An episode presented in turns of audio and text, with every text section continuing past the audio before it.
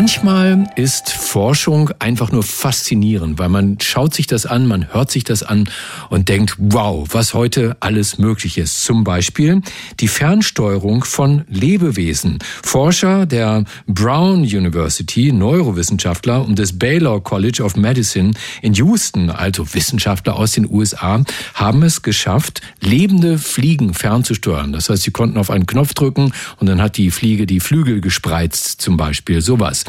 Ähm, wie haben die das gemacht, ist die eine Frage. Warum die andere? Und beide stelle ich gleich dem Herrn der Fliegen.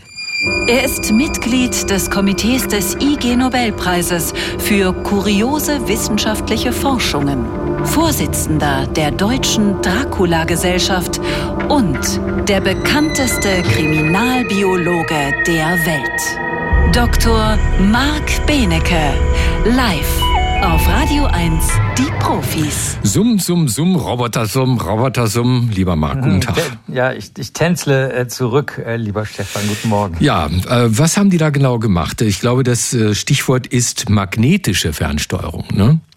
Ja, hast recht. Die haben kleine magnetische ähm, Kügelchen, also Nanokügelchen natürlich, in künstliche Hämolymphe. Das ist das, was Blut bei Menschen wäre, also die Flüssigkeit, die so Nährstoffe und Sauerstoff transportiert.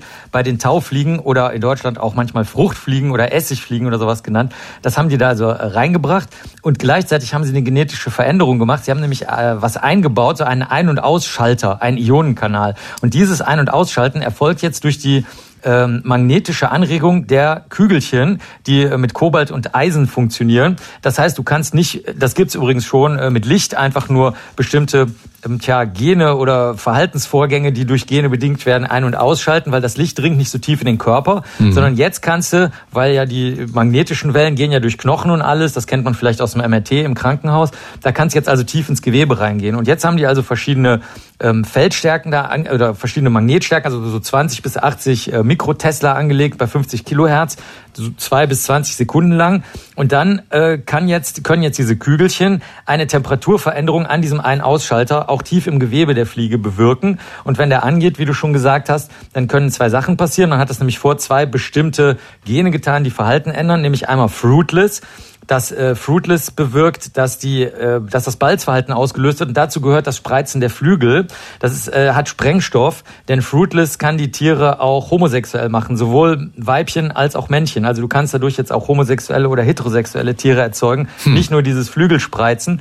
Und das Zweite, wo das, wo dieser Ein- und Ausschalter vorgeknallt wurde, das war HB9, so heißt dieser genetische Bereich, und der ähm, führt dazu, dass die Tiere ähm, nach links und rechts wandern können und eben die Flügelspreizung auch bewirken können. Also das äh, ist, ist beides äh, zusammenhängend. Also es sind zwei verschiedene Gene, die aber zwei verschiedene Wirkungen erzeugen. Und die, die ähm, Tiere laufen dann nicht mehr nach vorne, sondern ähm, von links nach rechts gehäuft. Mhm. Also das ist schon eine echt wirklich krasse Sache, die sich hier so auf Samtpfoten in dieser Studie eingeschlichen hat. Wirklich, wie du gesagt hast, Verhaltenssteuerung durch Magnetein- und Ausschalten. Ja, früher also die Optogenetik, jetzt sind wir bei der Magnetogenetik. Ich stelle mir gerade vor, Marc, da sitzt halt halt so eine Gruppe von wirklich irren Wissenschaftlern in ihren weißen Kitteln, zerzauste Haare, wilder Blick und drücken auf ihren Knöpfen rum. Ah, guck mal, sie spreizt die Flügel, guck mal, sie geht nach rechts, guck mal, sie geht nach links. Aber das ist natürlich nicht so. Die machen das ja nicht zum Spaß. Was für einen Nutzen soll das haben? Tja, also das ist natürlich eigentlich Grundlagenforschung, aber der Nutzen wäre jetzt in diesem Fall, dass man Lebewesen so beobachten kann, dass sie sich in der freien Natur bewegen und nicht mehr in irgendeinem Laborkäfig oder in winzig kleinen Glasgefäßen oder ähnlichem.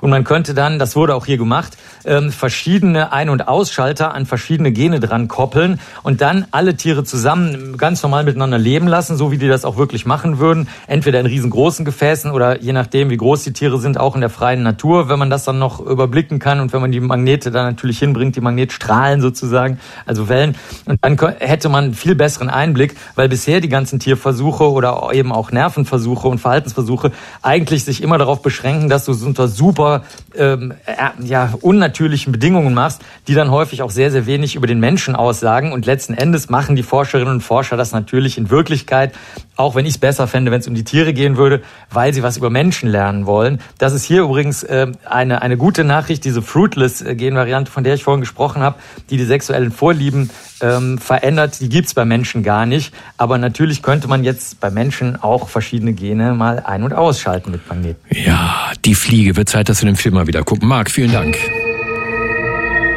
Das war Dr. Marc Benecke, live auf Radio 1, die Profis.